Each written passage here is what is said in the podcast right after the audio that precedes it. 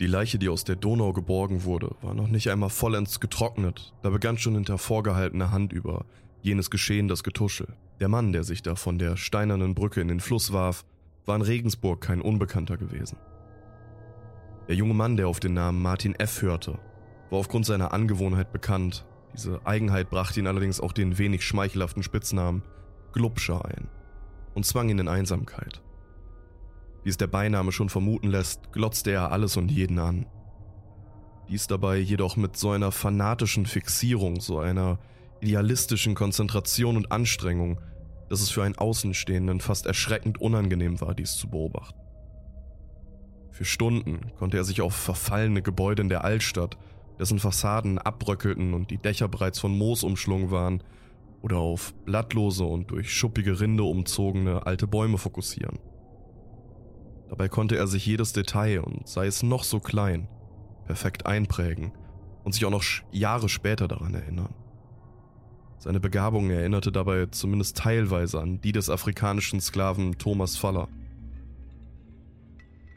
Er war zurückgeblieben und allein. Nur in der anmutenden Ästhetik und malerischen Schönheit der Welt um ihn herum fand er angeblich überhaupt genug Kraft und den Ehrgeiz, um seine Existenz fortzuführen. Er wurde von den meisten gemieden, und die wenigsten kannten überhaupt den Klang seiner Stimme, die stets langsam und dümmlich war. Er war ein Verstoßener und Einsiedler. Vieles wurde über ihn behauptet und erzählt. Jedoch gab es wohl keinen Menschen auf diesem Planeten, der ihn so gut kannte, um diese Behauptung zu widerlegen oder zu bestätigen. Doch sah der Glubscher die Welt, wie sie kein anderer sah.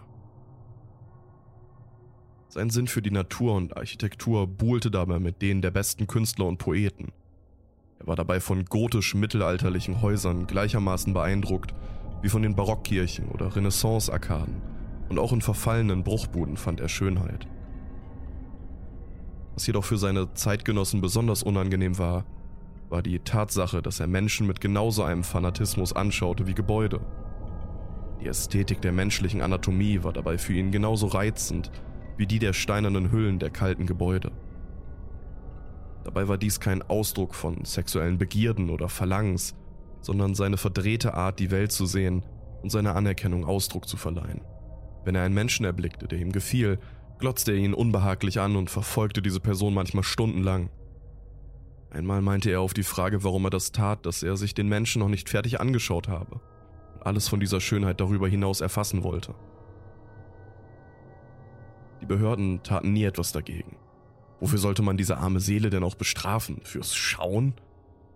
So unangenehm es auch war, er sah die Welt nun mal anders. Jedoch sollte dies ihm schließlich zum Verhängnis werden. Eines Tages, als er wie so oft mit der Bahn fuhr und von einem fast ganztägigen Ausflug nach Hause kehrte, erblickte er in der Menge an Fahrgästen eine auf den ersten Blick besonders schöne Person. Ein Schalter legte sich in ihm um er driftete in seine Fixierung ab und blickte auf die hübsche junge Frau vor ihm. Sie besaß braunblondes Haar, eine etwas zu große Nase, ein schmales Gesicht und las in einem Buch. Doch je länger er die Frau anstarrte, umso unwohler wurde ihm. Etwas war nicht richtig an ihr. Die Augen saßen zu tief in dem Kopf, die Ohren waren nicht symmetrisch zueinander, die Nase war zu unproportioniert, in dem braunblonden Haar mischte sich etwas unnatürlich und etwas fast schimmlig Grünes unter, und die Haut kam zum Vorschein. Ihre Haut sah nach einiger Zeit mehr nach unpraktisch übergestülpt aus, als tatsächlich an Fleisch und Knochen sitzend.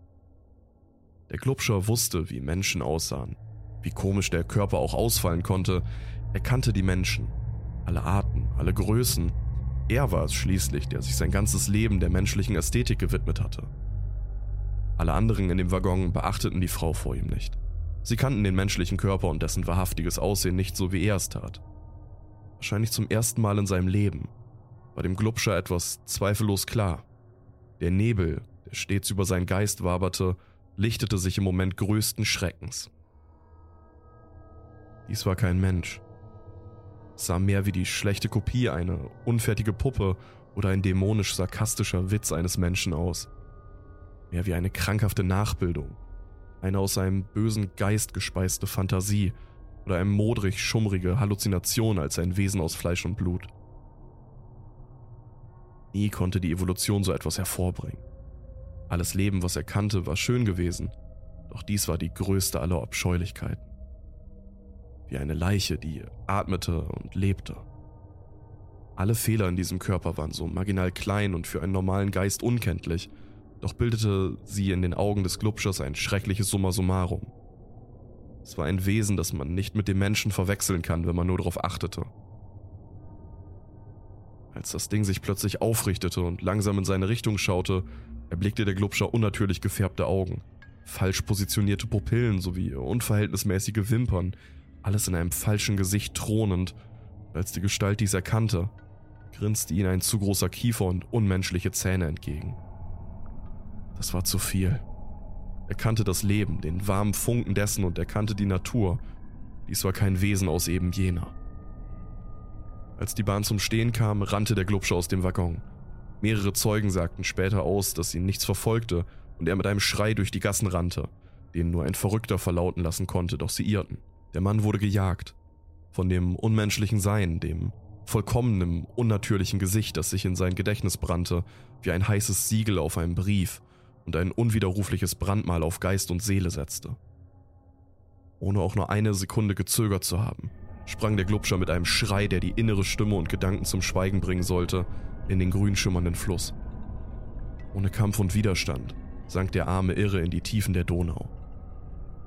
Jedes Kind kannte diese Geschichte, die von vielen nur als Märchen oder Schauergeschichte abgetan wurde. Dass Martin F. in die Donau sprang und starb, ist wahr, aber alles drumherum war nur erdacht.